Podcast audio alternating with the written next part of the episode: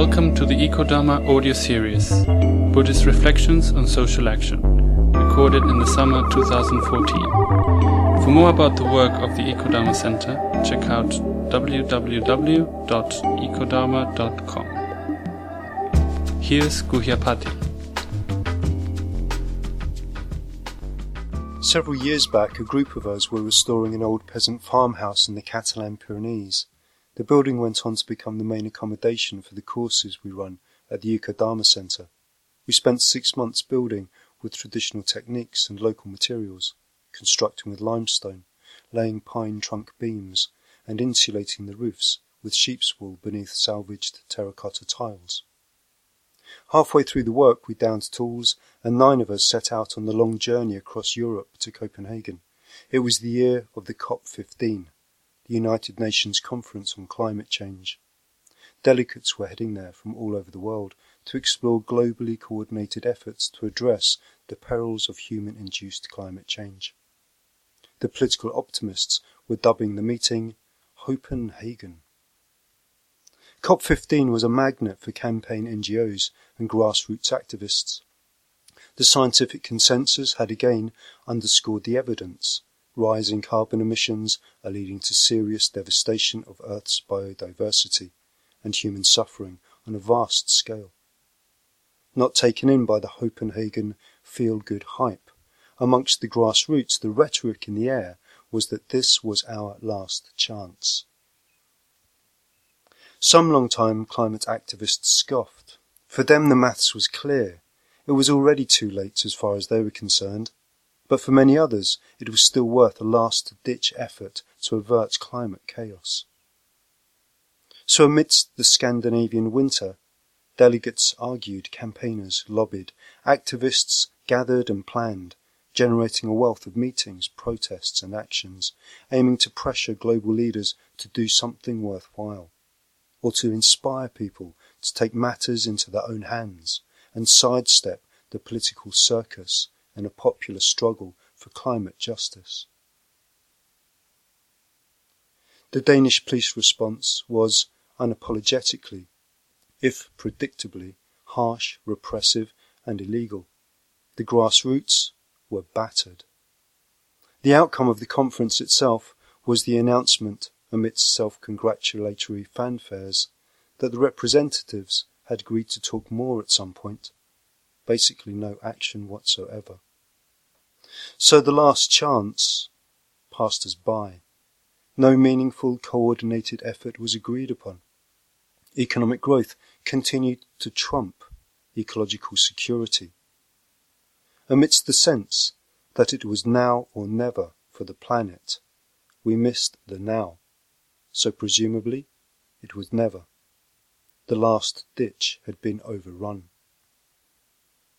As people dispersed, bruised and exhausted, there were tears, anger, and disillusionment. Soon enough, the theme of climate chaos dropped back in mainstream discourse to phantasmagorically drift in and out of focus. Editors must struggle to get the news cycle quite right for the story of the end of the world and our reluctance to face it. And in the following years, the levels of burnout amongst environmental activists soared. The anecdotes tell of action groups falling apart, generalized dismay and despondency, even increased suicide attempts. The zeitgeist of the moment is captured by Fredric Jameson's phrase, It's easier to imagine the end of the world than it is to imagine the end of capitalism. Since then, there's been much said about the counterproductivity of the politics of catastrophe how it fosters a self-righteous and sacrificial radicalism, breeds cynicism and hopelessness, drives public awareness into deepening ruts of psychological denial, and generally strengthens the hand of reactionary social tendencies, both hedonistic evasion and the fear-induced right-wing populism. Consequently, Many environmental activists are looking for new stories to tell, stories that can inspire vision, confidence, and action for a life affirming future. We hear that we need not wait for government to act before we can begin to build resilience into our own lives, and that our collective efforts to do this can nourish our need for community and renew the spirit. New land based projects for sustainability spring up. Fresh and creative approaches to mobilizing are in the air. New economics, gross happiness indexes, and permaculture are all reclaiming life affirming design for the future. The Occupy movement, Emma Kinzer, and the climate camps have been reshaping an inspired politics of creative optimism. Clearly, as far as motivational psychology goes, this is an advance. It's learning to be celebrated and welcomed. And yet, there's still a place for caution. All too easily, the continuity of our efforts can be trashed by the swing from the energized uplift of hope into the seemingly inevitable downturn of hopelessness.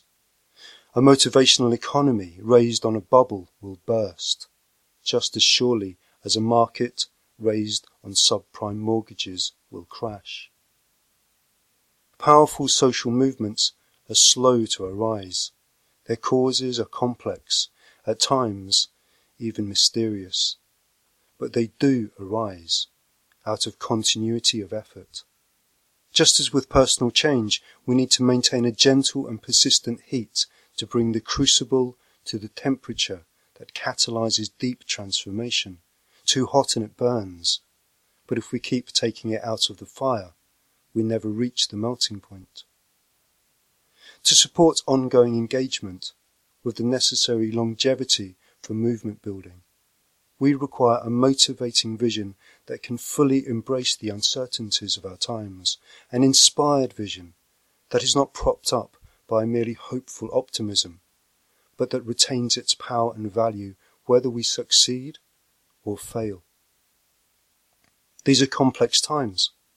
We can't know if our present actions will succeed in bringing forth new ways of living that honour our rootedness in the ecological web, or whether, indeed, we stand amidst currents whose flow towards calamitous end times is just too strong to turn. Two images come to mind. A midwife tending to the birthing of new life, and a hospice nurse tending to the passing of the terminally ill. In our actions at this time, we can't know if we are midwives of a life affirming future or whether we nurse the dying process of a terminally ill civilization. Or perhaps it's both. What really fascinates me is that whether midwife or hospice nurse, both call on the same life affirming qualities of care and compassion. Both witnessing the first breath of a newborn child and the last outbreath of a dying parent can be met with a deep wonder for life. The value of life is not lessened for the fact of death. At times, it's even heightened. I want to be clear. I'm not trying to validate a Dharma inspired approach which confirms Nietzsche's statement in The Antichrist that Buddhism is a religion for the end and fatigue of a civilization. My point here is not to find a way of accommodating ourselves to a resigned and melancholic fatalism. What I am pointing to is the heroic attitude of the Bodhisattva, the Buddhist compassionate warrior who trains to perfect an unwavering, vigorous effort, an energetic action grounded in compassion amidst both birth and death what is known as virya. Virya matures into an unwavering compassionate engagement because it's perfected in balance with kshanti. Kshanti as a profound patience, a radical receptivity to the way things are. Virya and kshanti together combine to dynamize effort with a resolute energy that's like the steady turning of the sun and moon not the mere motivational bubble of optimism. We live in deeply uncertain times. We face challenges of an unprecedented scale. To meet them, we need a training that roots our motivation and energetic engagement more deeply than we've known before.